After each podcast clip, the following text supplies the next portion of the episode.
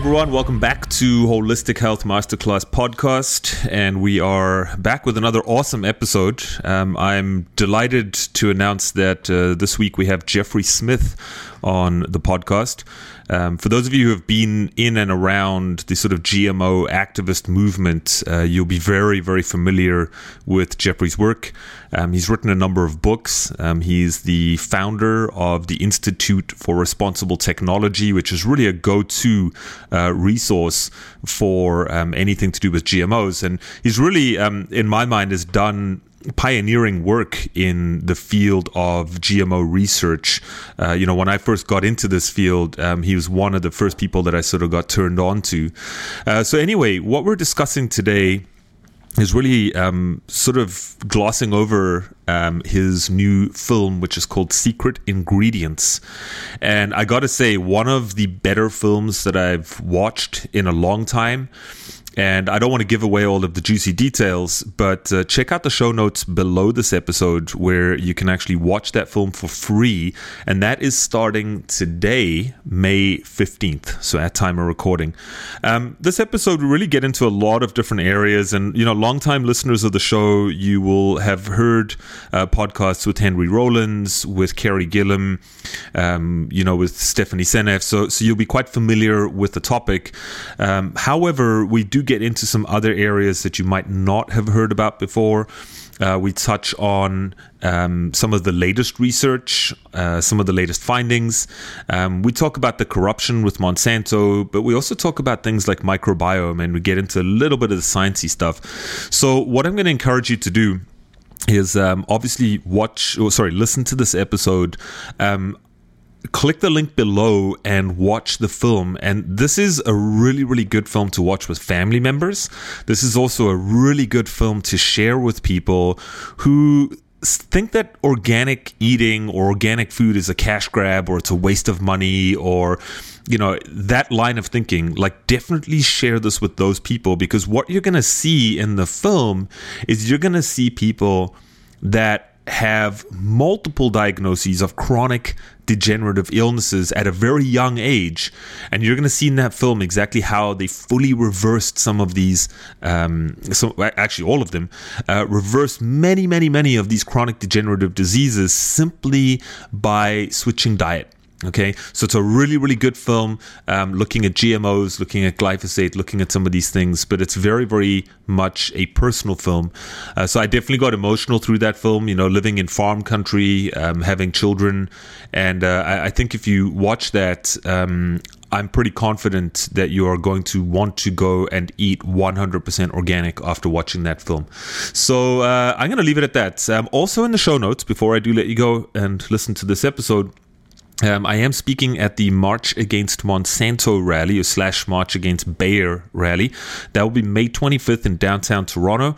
Um, check out the link to the Facebook events page, and hopefully I will see you there as well. Um, the pressure is on with Monsanto. They just lost a $2 billion lawsuit this week at time of recording. So we got to keep turning the screws and we got to get the stuff banned, right? So share this episode, share this podcast, and share the movie um, as always, right? So I'm going to leave it at that. And um, please welcome Jeffrey Smith.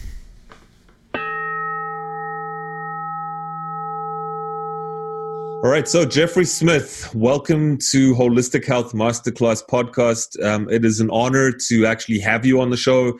I've been following your work for um, since I really got into um, GMO activism and all of that. And you are the founder of the Institute for Responsible Technology. You're an author, and I would say uh, probably one of the world's um, most well respected GMO activists. So, welcome to the show. Thank you, Brett. Um, so I got a good chance to watch. I mean, the focal point uh, today is obviously we're going to be talking about Secret Ingredients, which is um, your new film that you've come out with. I had a chance to watch that on the preview, and I got to say, there were definitely moments where um, I, I, was a little teary, teary-eyed. You know, especially as a guy with, um, you know, I got a couple of kids. Um, I live out in farmland, and of course, I've been moving in these circles for so long. So, what, um, you know, what what prompted you before we actually get into it all? What prompted you to make the movie? And I want to say that today is a special day because we're offering the film for the first time for free to the world online and I understand you have a link at your show notes. So it's not. I mean, today, today, and this week is the time to watch it mm-hmm. when you when can you watch it free. Um, you know, I I got involved uh, 23 years ago uh, when I went to see a lecture by a genetic engineer, and uh, that's how I got started. And the arc between then and now, and, and the film, by the way, I did with Amy Hart. I want to give her kudos for she's a mm-hmm. award, award-winning filmmaker and has some incredible storytelling um, uh, superpowers. So I think the reason why you're tearing is not only we had amazing people in the film, but I mean the story of watching people's lives transform when they switch their diet. But I don't want to get into. I don't want to be a, yeah, a yeah. plot spoiler just yet. so you know, back then I learned about the potential dangers in that one lecture. Just sort of general. Yeah, the, the technology is not ready for prime time, and it can create all sorts of side effects and it can affect everyone who eats because it was about to be released into the food supply and it can affect all future generations because it can contaminate the gene pool and now we're seeing all of those threats actually in place. We now see a tremendous number of people whose health has been compromised, very, in some cases, extremely seriously, and some cases died as a result, in our opinion, of both the combination of GMOs and the toxic Roundup that's sprayed on GMOs and the BT toxin. I mean, the, the, the numbers are staggering when you put it all together and realize just how dangerous this these substances are. Yeah, well, and you know, I, I think a couple of points on that because there is still huge debate going on out there as to whether these are safe or not safe and so on. I mean it's still it's one of the debates that just keeps raging on and much to my um, dismay and actually shock because i can't believe that with all of the amount of data that we have uh, that people still believe that the stuff is safe um, that glyphosate is safe that there's no problem. But a couple of things that i, I think um, i want to just throw out there for people who are maybe not as well versed uh, something that i picked up in the documentary is and i think is still thrown around out there is this whole idea that we've been genetically modifying foods for centuries, right? Um, mm-hmm. You know, hybridization, selective breeding, and all of that. And I just wanted to get your opinion on that because, as far as I'm concerned, that's not the case. I mean, they're very different from one another. Um, and, and second question to that: Do you feel like the genetic modification component is posing health problems. Because we'll talk about glyphosate and chemicals because i think that's captain obvious but the the actual genetic modification do you feel that that's posing problems for people? Well first of all the reason why there's still a controversy is because is the same reason why people think that it's uh, they confuse it with natural breeding and that's because it was been a disinformation campaign. The biotech industry has spent hundreds of millions of dollars trying to convince us that GMOs are safe, that they'll feed the world, that they're an extension of natural breeding, that the regulations are adequate, in fact, overly uh, demanding. All of this, all of these are demonstrably false, and we can prove it and verify it. But they have billions of dollars, and we have a dollar ninety-five. So we have to. we have to, you know, use podcasts like yours to get it out to people and tell them the truth because they'll be pounded with commercials and pounded with with a lot of people that believe the biotech industry. So there's the liars and the lied to. So you'll hear mm-hmm. people echoing these points. So, you know, if you ask the actual experts, I remember on stage asking someone who created the first genetically engineered commercialized product, the Flavr Savr tomato, I said, Belinda, is genetic engineering an extension of natural breeding? She rolled her eyes and said, No, Jeffrey, of course not. If you look at the scientists at the FDA and their comments that were made public because of a lawsuit, they said, in contradiction to the official policy drafts that they were reviewing, which said that there's the agency uh, experts know of no significant difference between GMOs and non GMOs. They said that's not true. Mm-hmm. They said trying to make that statement is like trying to force a square peg in a round, po- round hole, that there are significant differences that could lead to allergens, toxins, new diseases, and nutritional problems, and urged their superiors to require long term safety studies. And they were ignored because the superior was Michael Taylor, Monsanto's former attorney, later Monsanto's vice president, later still back at the U.S. FDA as the food czar. So it's it's absolutely a corrupt system. Now, the process of genetic engineering absolutely is highly risky. You put in a gene, put a gene gun or bacterial infection, or you use gene editing, and there's massive collateral damage. Even in the CRISPR Cas supposedly safe gene editing, which was just deregulated by Australia, meaning that you can edit something and put it on the market without even telling the government. At the same time, on the same week, there are people convening in other parts of the world saying, What are we going to do about all these unpredicted side effects? And new papers coming out with yet again new levels of side effects. I think the answer to your question about is it GMO or is it the is it uh, the Roundup? I think that Dr. Uh, Gilles-Éric Seralini's research in France makes it clear that he fed rats genetically engineered Roundup ready corn that had been sprayed with Roundup and they had multiple massive tumors, early death, and organ damage. He, fed, he fed just the Roundup ready corn without the Roundup and they had multiple massive tumors, early death, and organ damage. You go, aha, it's the corn. But he fed another group the Roundup without the corn, and they also had multiple massive tumors, early mm. death, and organ damage. In fact, the amount of glyphosate that they fed in one of the experimental groups was so small that on a per body weight basis per day, they consumed uh, one over 437,500th amount of what the EPA allows in our water, and yet it it caused non-alcoholic fatty liver disease, a serious condition in the rats. So, wow. and, and there's another study by Dr. Arpad Pusztai, one of the early ones, where he concluded it was clear in the research that it was the process of genetic engineering, not the particular gene that was inserted, that caused potentially precancerous cell growth in the digestive tract, smaller brains, livers, and testicles, and partial atrophy of the liver in rats in just 10 days. Wow, 10 days. Okay. Well, so that's, yeah. Um, and that'll sort of tie in a little bit when we talk about the families that we, uh, that, that you feature oh. in, in, in, the movies. I mean, because everything happened like that. So just, uh, just sort of sticking with that point, um, you know, obviously when you're, when you're doing genetic editing, what we're doing is we're actually changing or altering those long protein strands, the amino acid chains. Um, so, you know, I've always believed that when your body sees that, it doesn't recognize it as a natural sequence of amino acids as we would find in foods, and therefore mounts some type of allergenic response, um, which of course then the whole cascade effect of inflammation, immune system issues down the road. And uh, and I remember reading in one of your earlier books that uh, I think it was when they introduced soy uh, in, into into the UK. Within four years, soy allergies just shot up by like fifty percent. Yeah, soy, soy that, that was pre Roundup, I think. That was just the GMO soy. Well, actually, it was Roundup was sprayed on that soy for sure. And also in the United States, within the first five years of GM soy being introduced, peanut allergies doubled. Now, mm. there's a cross reactivity between legumes and peanuts, and there may be an increase in that. Also, you've talked about the change in the protein, but there's other changes, and this isn't appropriate for this peanut allergy. There are other changes that occur that are not predicted that happen because of mutations and the other secondary changes, et cetera, et cetera.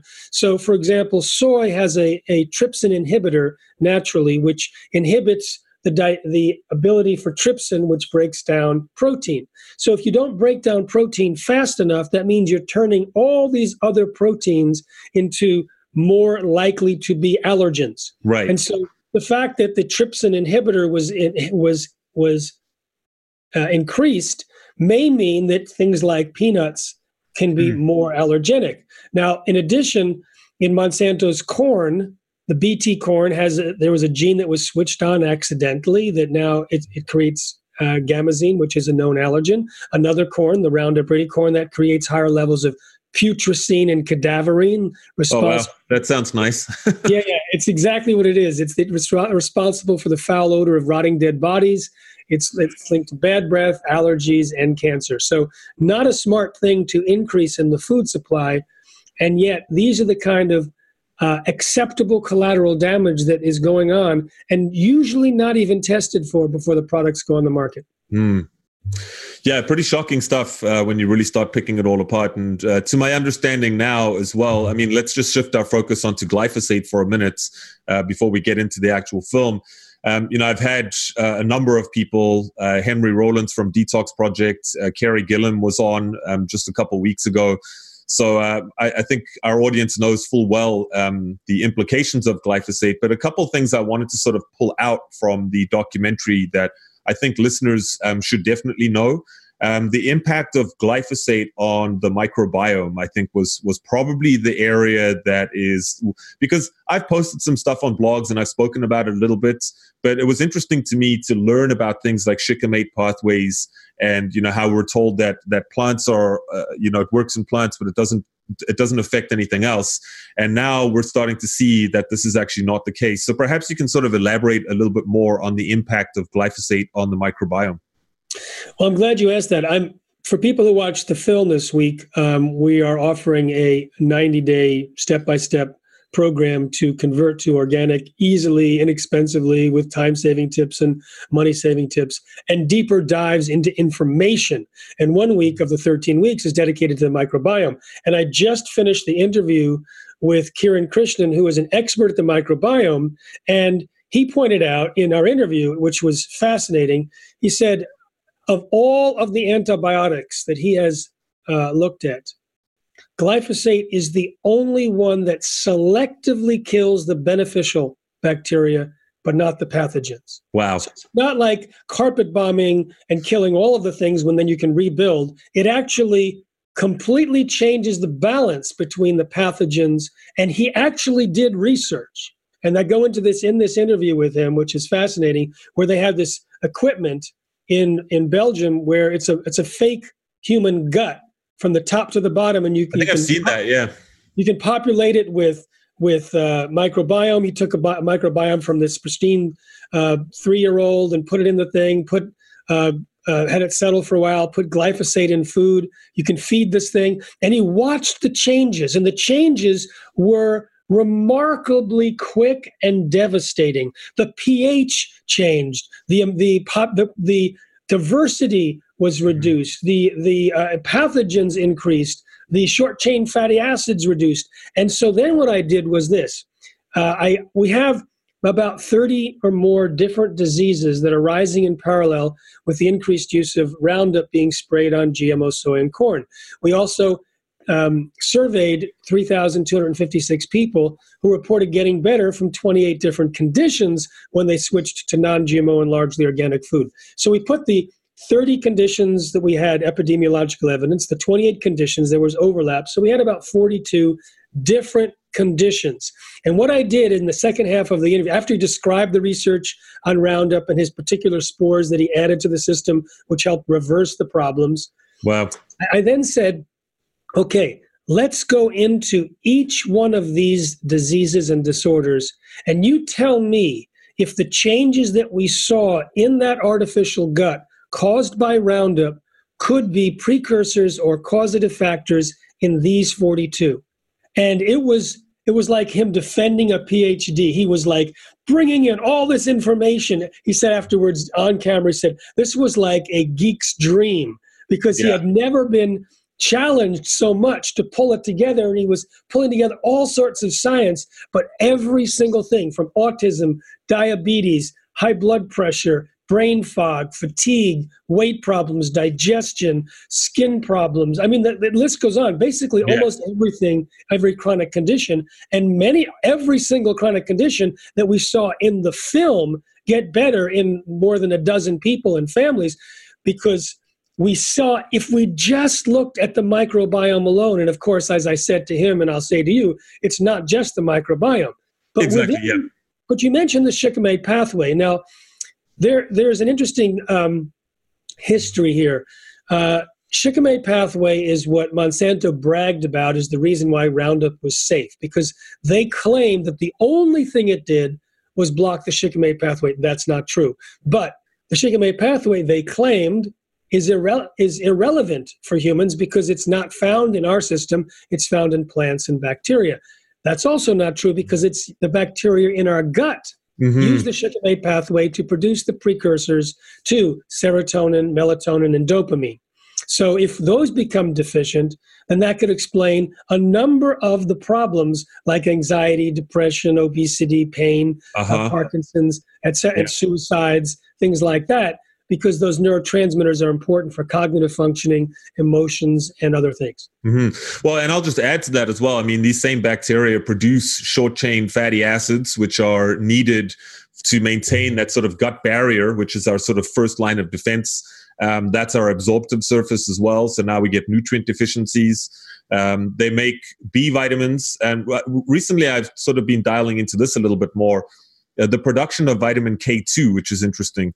So these good bacteria produce K2, which mm-hmm. facilitates mm-hmm. vitamin D absorption. So you've got an epidemic of people with vitamin D deficiency. And now we're starting to sort of shift our tack and go, well, look, these people are supplementing with lots of D, but could it actually be the fact that their gut bacteria is destroyed and they're not making enough K2? And that's why they're actually deficient in the first place.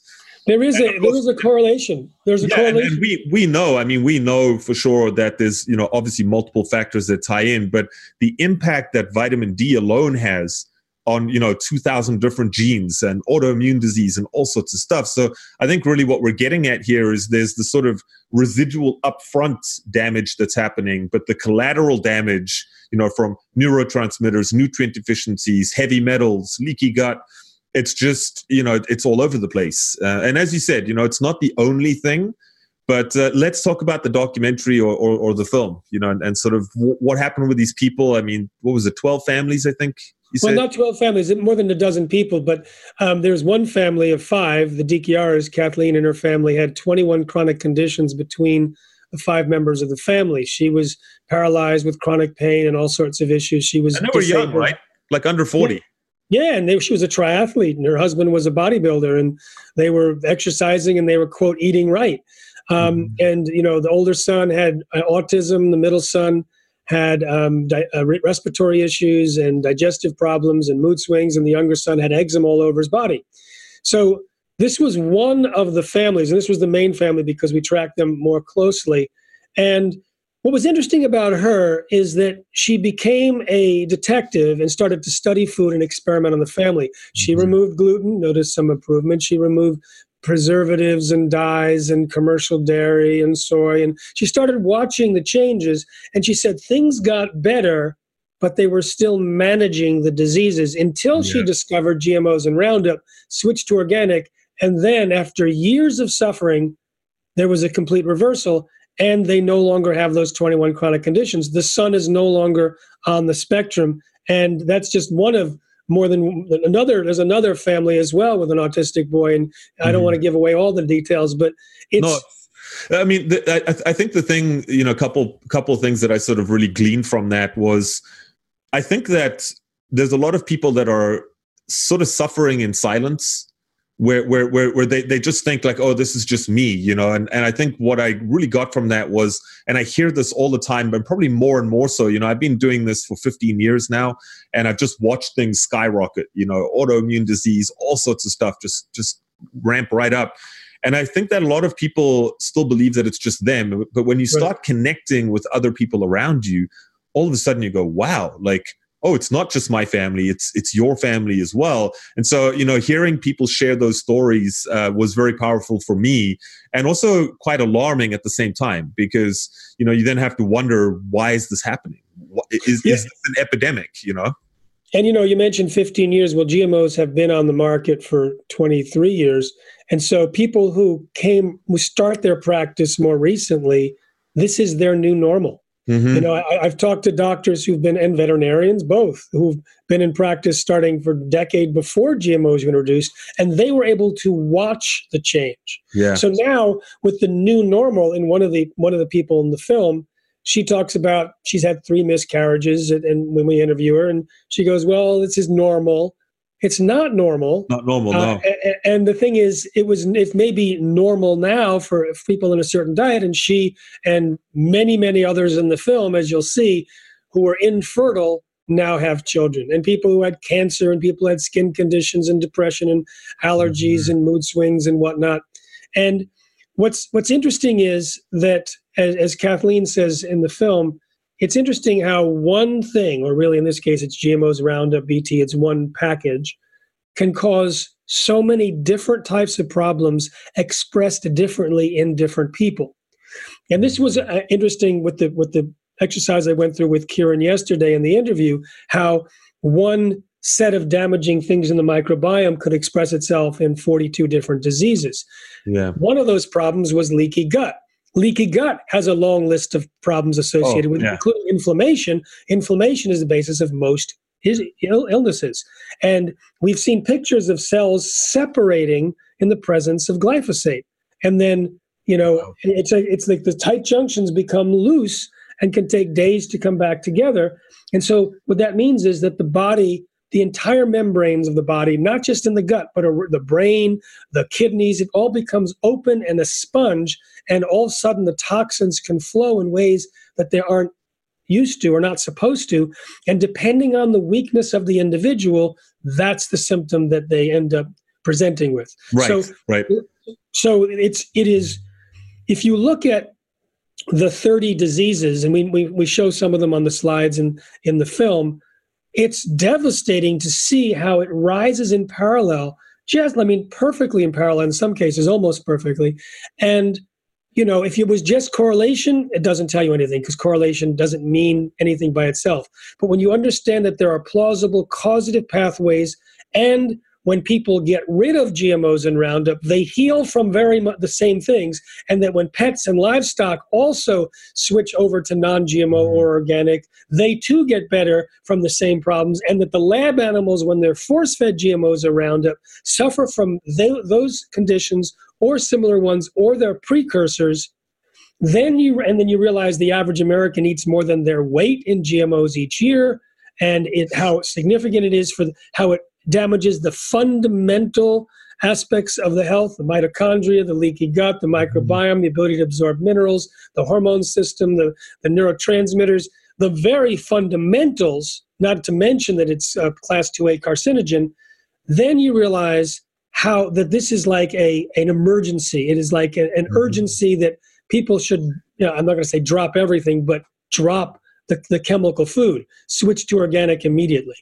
Yeah, um, you know, pretty pretty spot on. And uh, again, a lot of our listeners um, watching this uh, either online or listening to this um, have already made the switch and have already seen those types of benefits.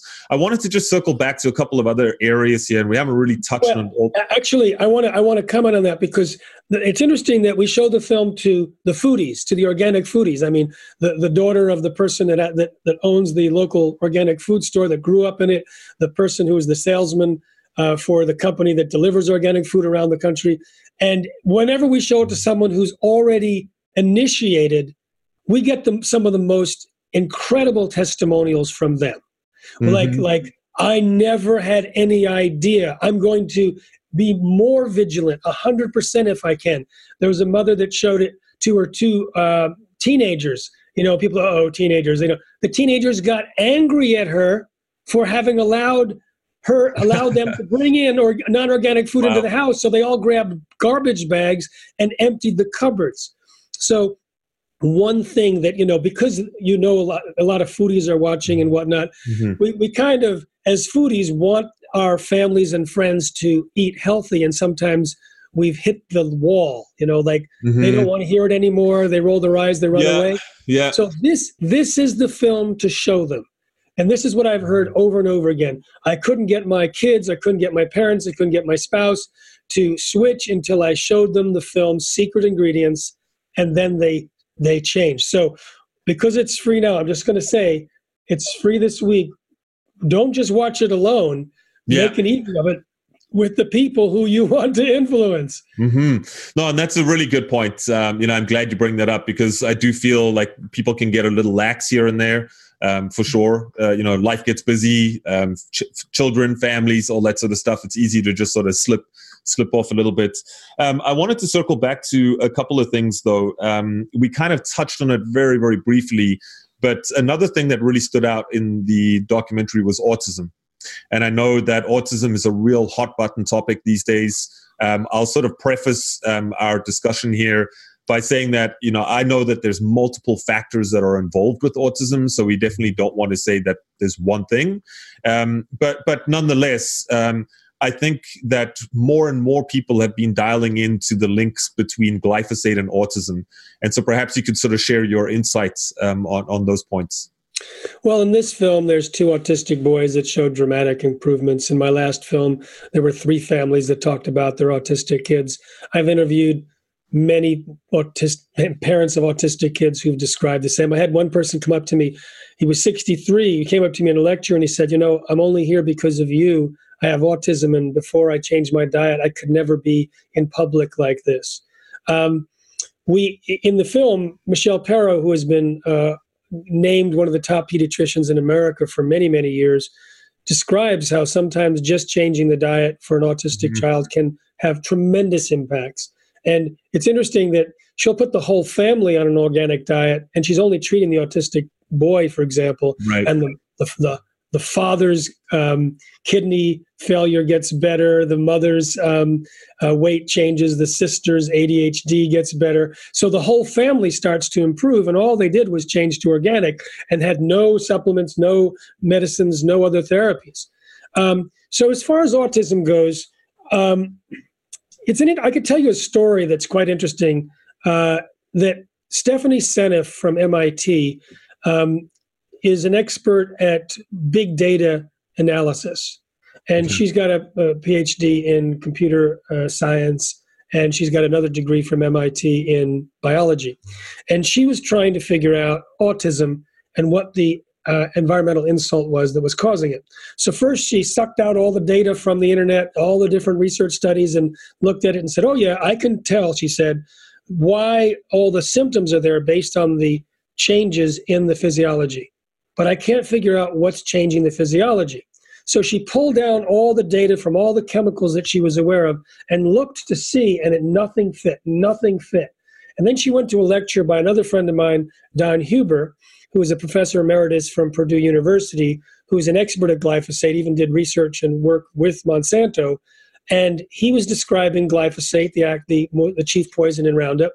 And she said she sat at the edge of her seat for two hours and said, "This is it," and mm-hmm. and she's the one that helped create the the correlation um, charts of all the charts of the 30 diseases. The one that has the tightest correlation, where a, a one would be perfect, this is 0.997, is glyphosate is, is glyphosate over the current and previous three years, so a total of four years, and six-year-old diagnosis of autism. So it gives a, a four-year exposure and it was very, very tight. Now, if you look at the qualities of autism, you could look at the digestive. It was very, mm-hmm. very common, uh, let's say, cofactor of autistic diagnoses. The number one, the number one by far, uh, most reported improvement when people switch to a non-GMO and organic diet in our research is digestive problems. Of the mm-hmm. 3,256 people who we surveyed, uh, 85.2% reported improvements wow. in digestion and not just minor improvements yeah, yeah 80% of those people it was either one of the top three significant almost gone or completely recovered wow. and when i gave um, informal uh, surveys from the stage of audiences and asked them um, how many people noticed improvement in this or this digestion was always number one so the, the digestion is an issue is, is a, an issue within the autism spectrum. The microbiome is very unusual there also and has some characteristics that might that are also that Kiran pointed out just in yesterday's yeah. interview linked to autism. Um, leaky gut, etc. There's a and it's interesting that I did a I did a um, a program, an online conference called Healing from GMOs and Roundup, and I had all these different, you know, Mercola and Josh Axe and and Zach Bush and Kiran, and I was interviewing Dietrich Klinghardt, and he said that well, he was testing the urine for glyphosate, and he found that his sickest patients, including the autistic kids, had no glyphosate in their urine until he started the detox, and then it started to come out.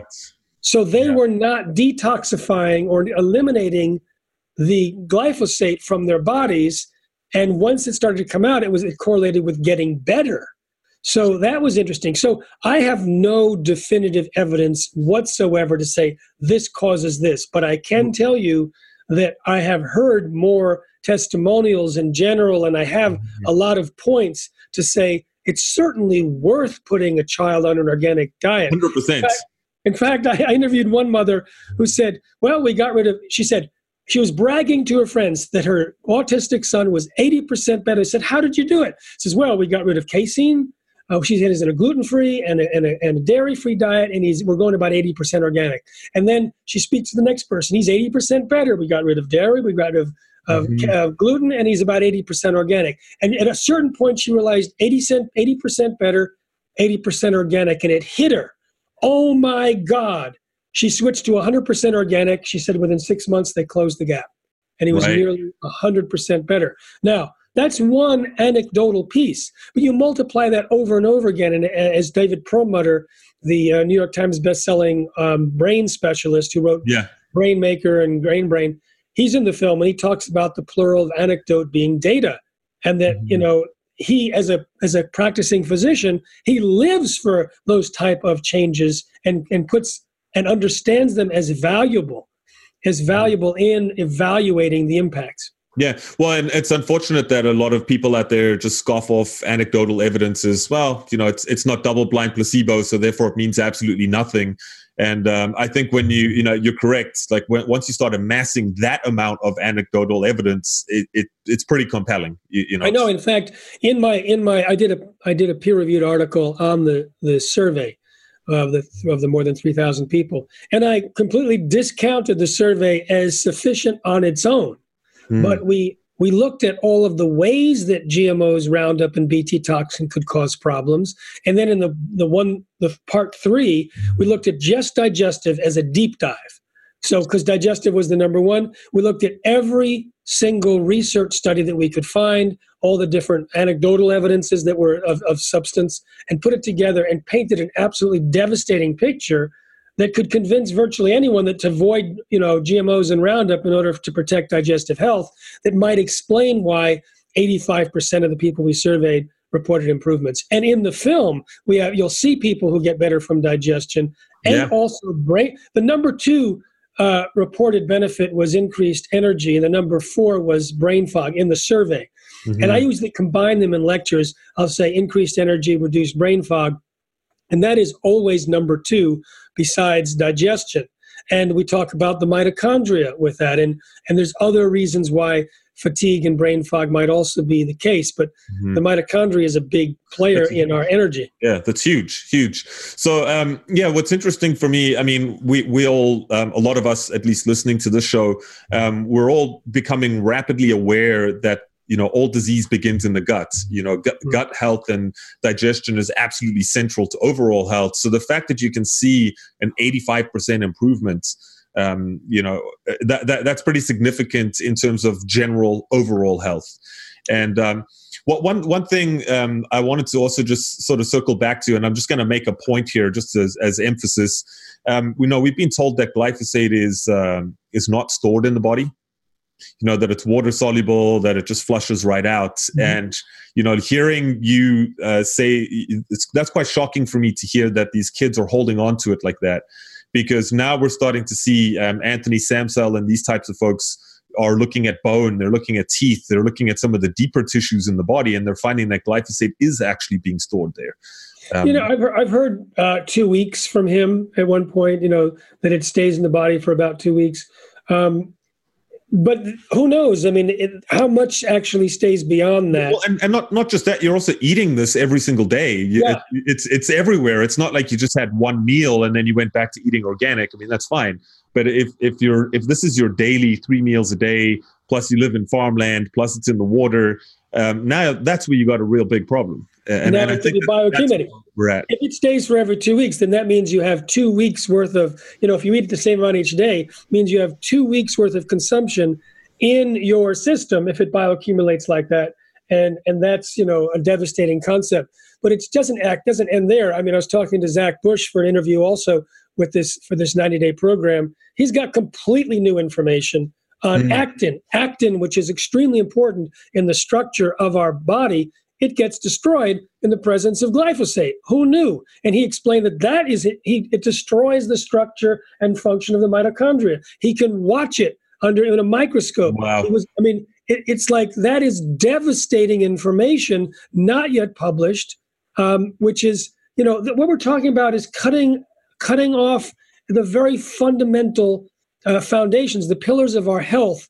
And so, if this thing gets, if glyphosate gets deposited around the body and it it prevents the absorption of certain minerals, which means it blocks the ability for certain metabolic pathways to actually function because they require the minerals to actually. Otherwise, they they go on strike. Without yeah. those minerals, it's like okay, we're we're just sitting here waiting for our mineral to show up. He's the boss. So um, without those minerals available, certain systems get shut down. Uh, certain detoxification pathways can be shut down. The whole liver detoxification. You know, one of the things that happened in the in the fake gut when they put in the Roundup, an increase in ammonia in the gut. Okay, wow ammonia has has devastating consequences. It can be, it can end up going into the liver, which can damage the liver. All sorts of issues that can happen one after the other. And so, if you know that if in one meal you end up with two weeks of this insult in your body, plus the next day and the next day and the next meal and the next meal, then it, you know switching to organic becomes pretty important. And yes. we talked about we talked about in the film. I love this portion of this. I love this portion where doctors talk about, and, and also the patients and the people in the film, what happens after they've cleaned out, after their autoimmune disease is, is no longer uh, apparent, after their joint pain is gone, after their brain fog is gone. And then they backslide. They quote cheat. Mm-hmm. For some, it's one meal. For some, it's a weekend. For some, it's like eventually. And the it's the backsliding that gives them the best lesson because then those symptoms start to return. So I have to say, the the you know this the film. I cry when I see it, and I've seen clips of it a thousand times. People crying, people get la- There's places of laughing, crying. You get emotionally attached to the people that that are there. But the thing, the the thing that's the most powerful that I've seen, because I've seen audiences watch it over and over again, there's this kind of magical experience right at the end where everyone feels like they've discovered the truth more clearly than ever before and they need to take action that moment. They need to, and I ask people before the film, what percentage of organic are you eating, including going out to eat everywhere? And I ask people raise their hand 0 to 20, 20 to 40%, etc. So we have a footprint going into the film. And then I'll say afterwards, how many people have decided to make a change in their diet? Every hand goes up. I say, okay, how many people plan to be zero to 20? Now, it may have been, you know, 20% or 40% of the audience before, and no hands go up. Mm-hmm. 20 to 40, no hands go up. So, and then I ask, and then, so everyone is like really wanting to eat more organic. Then I say the question, how many people have already thought of someone that they plan to show the film to? Every hand always goes up yeah. because everyone knows someone suffering from one of the disorders that were that people were suffering from in the film that showed recovery when they switched to organic. Mm. So so to me this is this is the potential to create an organic tidal wave, which is why we created it. I mean, I care about individual transformation, mm-hmm. but I am an activist a global activist. I've spoken in 45 countries. My goal here is to eliminate GMOs, to eliminate Roundup, and to, to create a massive migration to organic.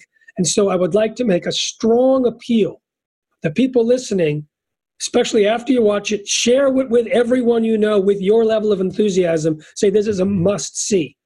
So that to me is is is like the gift that this film gives is that energy of needing to change immediately. And we've heard people time and time again, they make the change and they report the benefits. Yeah, and I mean, you know, th- that that was a really great summary. Um, you know, the I, I can say as someone who's watched it, um, hundred percent.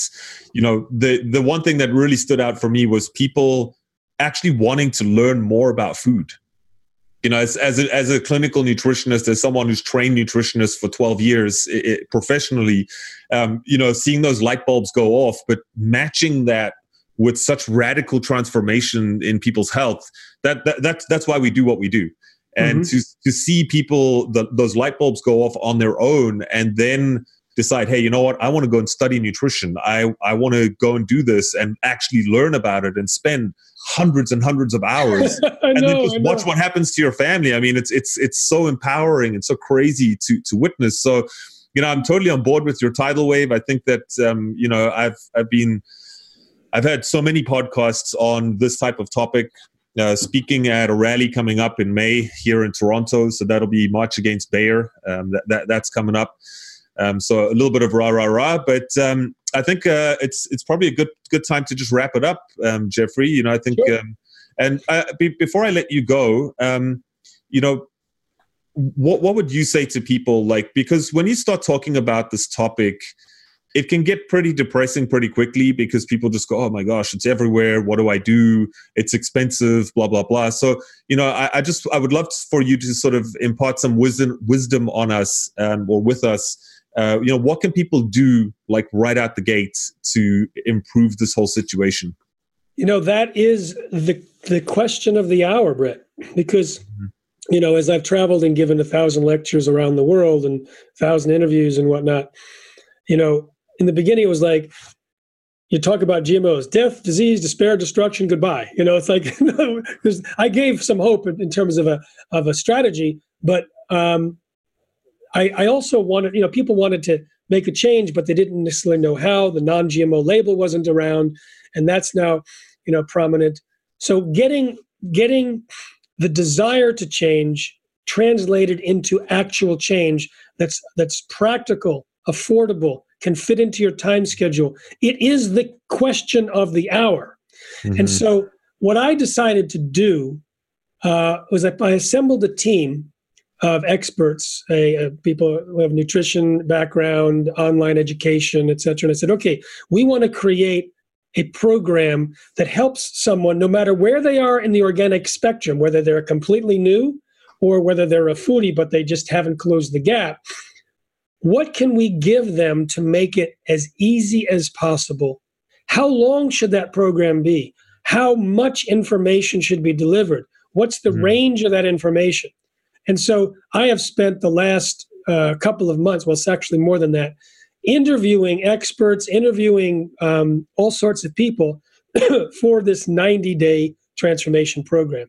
So we have, I already mentioned that I interviewed Zach Bush and Kiran Krishnan. Those are experts that have found products to help us detoxify, repair, and rebuild the system after its ravaging influence of GMOs and Roundup. But I also have things like, you know, recipes and menu planning and um, shopping lists and how to ferment, grow, and sprout, awesome. and time saving tips and money saving tips. I mean, we have a guy on there who who says, "Yeah, we spend a dollar sixty three per person per meal." And we eat all organic, and I'm like, "What? And how did you do that?" And he explains in the film. You know, uh, Kathleen says you can feed. I feed a family of five for all organic meal for under 20 bucks. So I interviewed her afterwards and said, How did you do it? Mm-hmm. You know, people, uh, I ask people time saving, money saving, um, uh, and also within the field of organic, once you've made the transition and now you're eating organic, that gives you a base. Then it's like, right. okay, how, how, do I get nutrient dense? How do I get local so it's more, uh, you know, mm. ripe and it's appropriate? That's also organic. How do you know if you're in a meat eater? How do I do a discount? Maybe buy a cow share, whatever. There's there's different different choices within the organic world, and there's beyond organic, and then there's where do you spend your money so that it has the maximum good. Mm-hmm. And then there's some obscure products where the people who have created them are absolute visionaries, but you've never heard of them. So people, right. you know, and so I've tracked them down and interview them about their products. And sometimes they were inspired, and I didn't know it by me because they read something by me ten years ago. So they awesome. created a di- they created a diaper program so that the the diaper itself doesn't have glyphosate, you know, residues in it, or they created um, some other system to test and make sure that there was no glyphosate residues in their oats, which normally have a lot of glyphosate because it's sprayed just before harvest.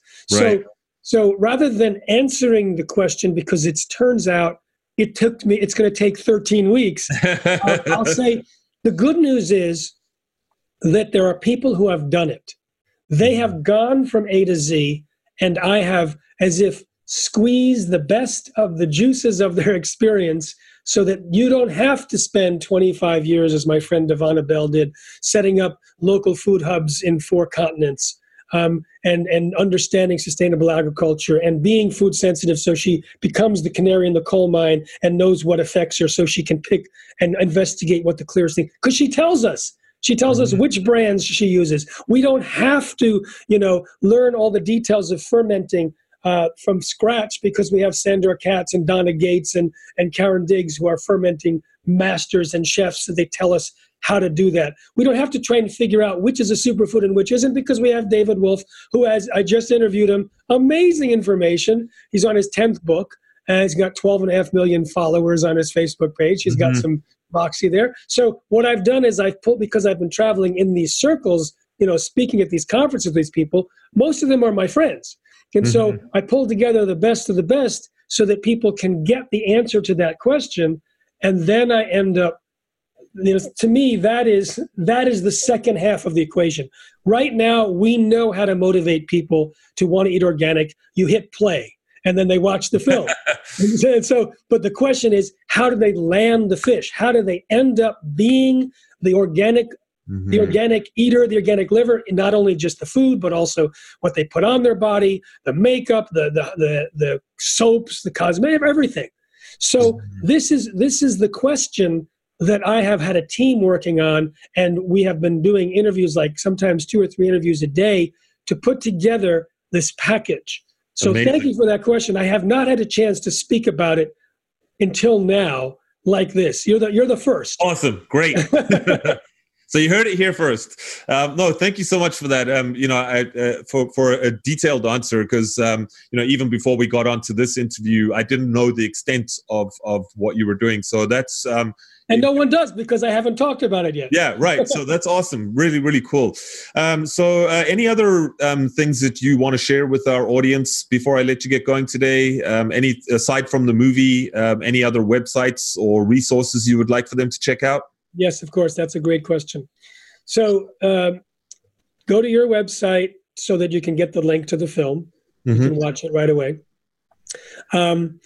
Sign up for the newsletter at secret ingredient no at um, responsibletechnology.org that's our institute for responsible technology. We give up-to-date information. We give new new studies. There was research that came out today that shows a, a third generation effect on rats that were whose I pregnant, saw that. Yeah, you know, just horrible. The, the, epigenetic effects.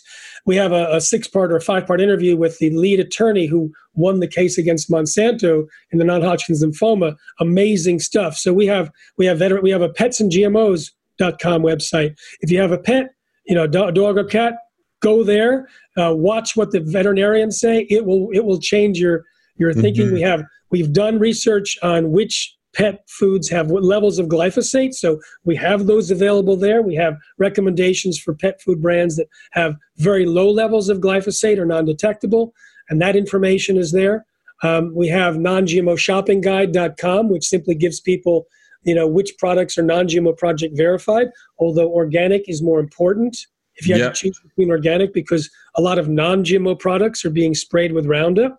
In fact, the highest levels are the non GMO beans and grains because they're sprayed before harvest, and so it goes right into the food. Mm-hmm. Um, so these, and then we have a Facebook page that's very active. I do a live Facebook almost every week. Um, one we did one with uh, Oprah Winfrey's veterinarian has 61,000 views as of today, and we bring in some notables there. So responsibletechnology.org, the Institute for Responsible Technology's Facebook page, and then awesome. from those from there you can probably travel. Yes. Okay, great. Yeah. So for those of you um, listening to this, just check out the show notes. Um, I'll throw relevant links in there. Um, Jeffrey wanted to just say thank you so much for uh, taking time out. I'm happy to be sort of working with you on this, getting the word out, um, helping you spread the word through your film and uh, programs and whatnot. Um, keep up the good work. Uh, truly, I, I, I would love to, you know, if I had to take a look back um, I can only imagine what the trajectory has been like for you because I'm sure in the beginning it was crickets, you know, and now uh, n- now, now the world is actually starting to wake up because I've sort of yeah. that as well. So that's got to feel pretty good for you. Yeah, I've just been doing the same thing over and over again, interviewing scientists, translating into English, telling people about it. And in the beginning, it was like an echo chamber, like nothing happening. And all of a sudden, the world has changed. And I'm doing the same thing. And now 46% of Americans say they're seeking non GMO food, whereas 23 years ago, what's a GMO? So, right. yeah, it's actually, it's actually making a, a huge difference. And I will add that the gene editing now, which is so cheap and so easy to do, and is completely unregulated in places like Australia and ver- barely regulated in the United States and Japan, but not so much in you know more so in China and Europe. That has the potential to replace nature in this generation because everything with DNA is up for grabs like a big gold rush into the genome.